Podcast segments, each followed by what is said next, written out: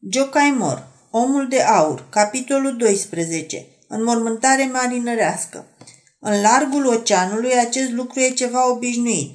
Mortului cusut într-o pânză de scort, îi se leagă o ghiulea de picioare și apoi îi se dă drumul în apă. Coralii îi vor acoperi mormântul. A zvârli însă în Dunăre cadavru unui om mort pe o corabie înseamnă a-ți asuma o mare răspundere.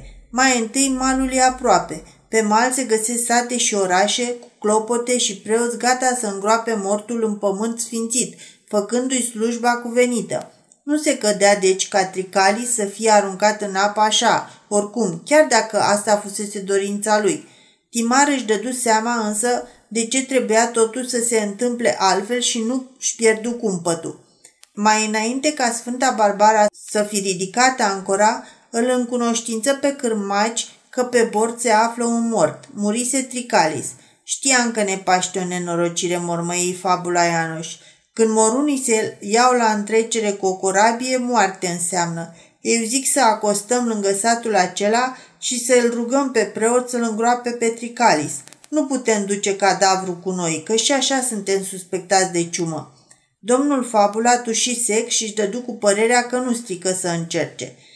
Satul la care puteau să ajungă mai repede cu corabia era Plescovățul, o comună bogată. Avea protopop și o biserică cu două turle. Protopopul era un bărbat frumos, voinic, bine făcut, cu barba neagră și atât de lungă că îi flutura în vânt, cu sprâncene late de un deget și cu o voce foarte frumoasă și puternică. Protopopul îl cunoștea pe Timar. Capitanul fusese de multe ori la dânsul pentru a cumpăra grâu. În altul prelat avea din belșug ce să vândă. Ei, fiule, de data asta ai picat ca în rău, îi strigă protopopul zărindu-l în curte. Recolta a fost slabă și bruma ce am cules am vândut-o de mult. De fapt, atât în curte cât și pe arie se mai trăiera încă. De data asta eu sunt cel care am de dat ceva, spuse Timar. Pe corabia mea se află un mort și rugăm pe preasfinția ta să urce pe corabie ca să-l înmormânteze cum se cuvine. Ho-ho, fiule, un lucru ca ăsta nu se face cât ai bate din palme, se oțărâ protopopul. Poveditu s-a creștinul ăla? Împărtășitu s-a înainte de a-și da duhul? E sigur că n-a fost uh, greco-catolic? Eu nu-l pot înmormânta așa, la voia întâmplării. Din păcate nu s-a făcut nimic din toate astea. Noi nu avem pe corabie preot care să ne spovedească. Omul lui Dumnezeu a murit de unul singur, fără să-i dea ajutor vreo față bisericească, adică așa cum obișnuie să moară marinarii. Dacă însă preasfinția ta nu vrei să-l înmormântezi cu formele cuvenite, cel puțin dăm în scris, nu de alta, dar ca să pot lămuri rudele răposatului de ce nu i-am făcut toate cele cuvenite la îngropăciune. După aia o să-l înmormântăm noi undeva pe aici, pe mal. Protopopul îi dădu adeverință în care arăta că refuzase să mormânteze mortul – nu trecu însă mult timp și țăranii ce se găseau pe arie prinseră de veste. Cum? Să îngroape un mort nesfințit aici, în hotarul nostru? E mai sigur ca moartea că o să bată grindina pe pământurile noastre. Apoi să nu încerce nimeni să ne procopsească cu mortul altui sat. Altui sat. Aducă-l de, on, de oriunde l-ar aduce, că nimeni n-are nevoie de el. Mai întâi mortul ăsta ar stârni grindină tocmai acum – când se apropie culesul viilor, care e ultima nădejde a gospodarului. Apoi îl de îngropat în felul ăsta, la anul se preface în vârcolac și suge toată ploaia și roa. Țăranii l-au asigurat pe Timar că o să-l omoare în bătaie dacă o să-și scoată mortul din corabie și ca nu cumva să-l îngroape pe ascuns undeva pe mal, aleseră patru flăcăi zdrave în care se urce pe vas și să meargă cale de o zi cu mortul până ce corabia va trece de hotarul lor, acolo unde Timar putea să facă ce voia cu dânsul. Capitanul se arătă supărat nevoie mare, dar îi lăsă pe cei patru însoțitori să se îmbarce pe vas. Marinarii rămași pe bord făcuseră între timp un sicriu și culcaseră mortul în el. Mai trebuia doar să fie prins capacul în cuie. Primul gând uh, al lui Timar fu să vadă ce se mai întâmplase cu Timea – Fata a început să aibă febră. Fruntea îi ardea în timp ce fața rămăsese la fel de albă. Zăcea în stare de inconștiență. Nu știa nimic despre toate pregătirile de înmormântare ce se făceau. Așa-i bine, zise Timar și apucând ibricul cu vopsea, început să picteze frumos pe capacul sicriului cu litere cirilice numele și ziua morții lui Tricali Seutim. Cei patru flăcăi sârbi stăteau în spatele lui și silabiseau ceea ce scria el. Hai, trage și tu o literă, că am ceva de lucru, zise Timar, oferind pensula unuia dintre spectatori. Acesta, bucuros că își poate arăta priceperea, pictă pe scândură un X, pe care odinioară sârbii îl citeau S. Bre, ce frumos știi să scrii, îl lăudă Timar pe pictorul de litere improvizat și dădu pensula unui alt flăcău. Și tu pare a fi băiat de treabă, cum te cheamă?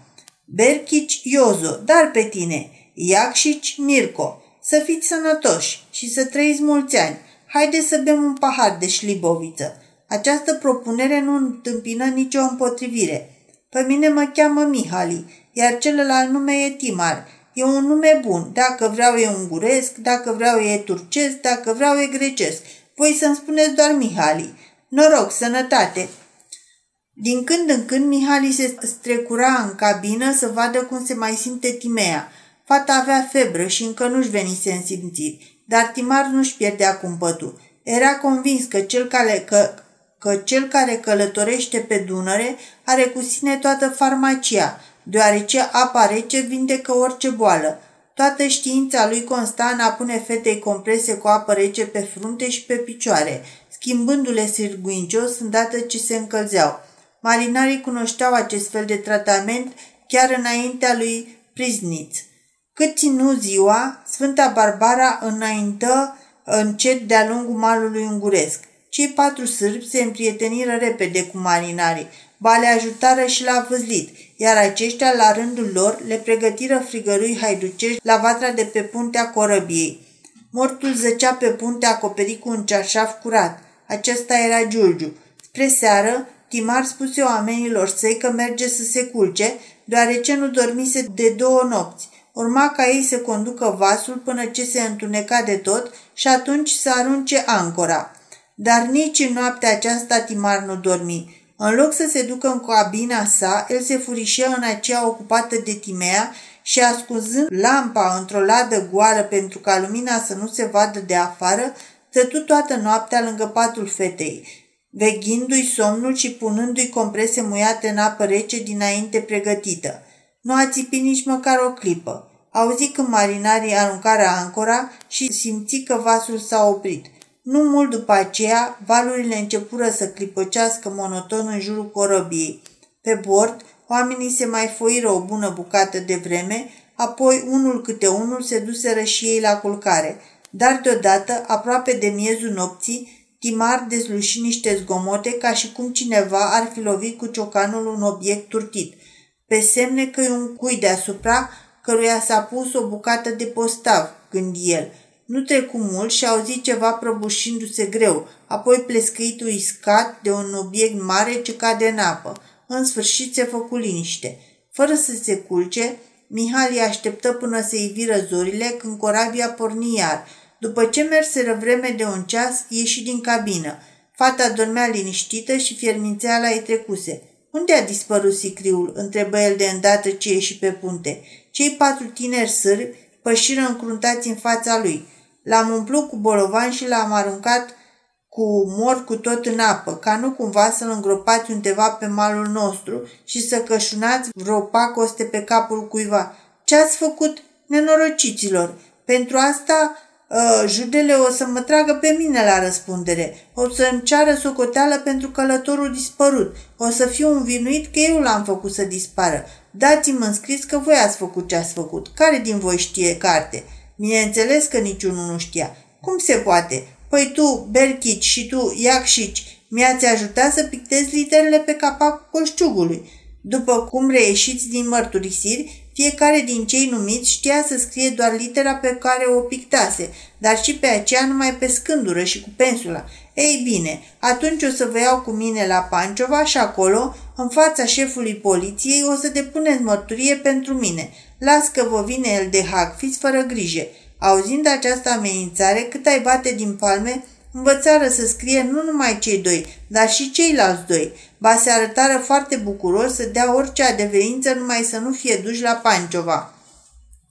Mihali le dădu cerneală, toc și hârtie, apoi punând pe unul din ei care știa să scrie mai bine, să se lungească pe puntea corăbiei, îi dictă o declarație prin care cei patru recunoșteau că, temându-se de grindină, în vreme ce echipajul vasului dormea, fără știrea și consimțământul nimănui, aruncaseră în Dunăre către miezul nopții pe răposatul Tricalis Eutim.